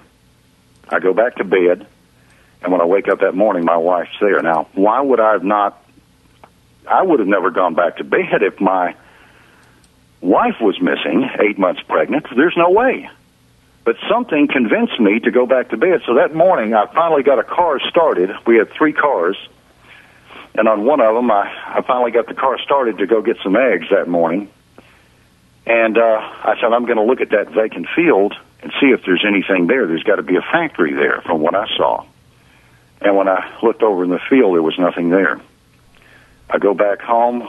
We fixed breakfast. The company says, I can't, well, says, what, what's the deal about these dogs? We saw this light. I couldn't sleep, you know, hearing these dogs all night long. And, uh, we pretty much forgot about it, and I didn't even think about it. This is another thing strange, Ted. I didn't even talk about it or think about it for 10 years after that. Until, well, maybe six years after that. Um, and all of a sudden, we were watching, my daughter and I heard the uh, story coming on with Whitley Strieber, Communion, and I said, "Good, we got we got to watch this. This will be interesting," because I'd read the book. And as we were watching the movie, there was an event that happened when his wife, the same similar situation happened, except it was with Whitley, you know, and I was like his wife, you know, being subdued somehow by whatever was going on to not get up. And that's when it hit me, and all those memories came back.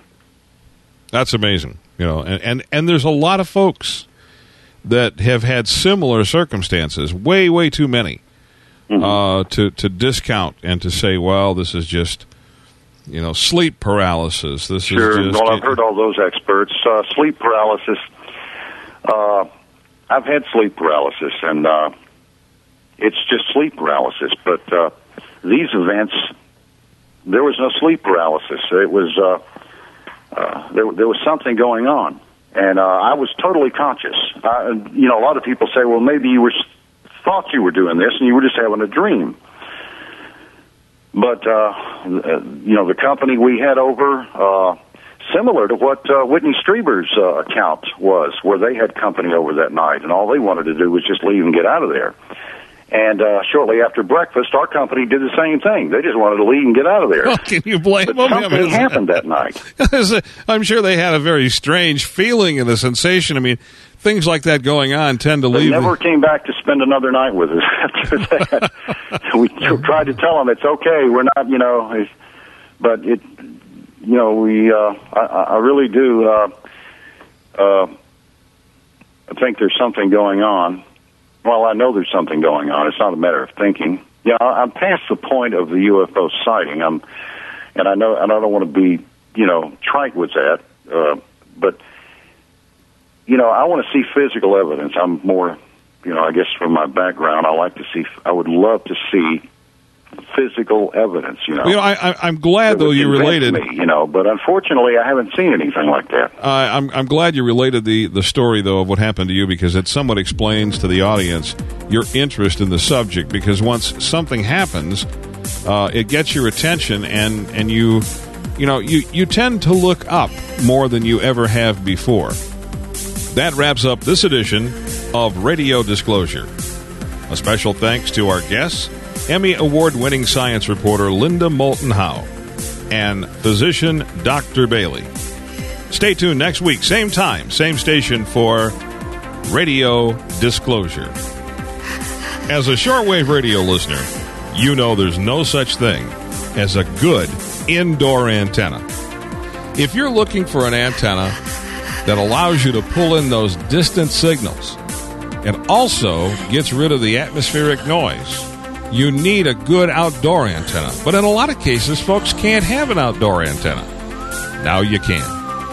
Trans World Antennas is the name of the company. The website is transworldantennas.com. Go to their site and check out the TW2010 or the 4040 or the 8080 for that matter. These are all antennas that will increase the sensitivity of your shortwave radio it gets the antenna that receives outside of the indoor environment, away from electrical noise, the pops and cracks and things that go on inside a building, and they hide. The TW2010 just literally disappears wherever you put it. Folks don't see it. And it's a good antenna for your receiver. It's a good match for any shortwave radio. If you're having difficulty pulling in those distant signals, or if you're looking for a portable antenna that you can take with you wherever you go, You want it to be low profile? You want it to be stealth, where you can set it up and nobody really knows it's an antenna? This is the antenna for you. Go to the website, transworldantennas.com. That's transworldantennas.com. And get a TW2010, a 4040, or an 8080, whichever model best suits your receiving needs. You'll be glad you did. Transworldantennas.com.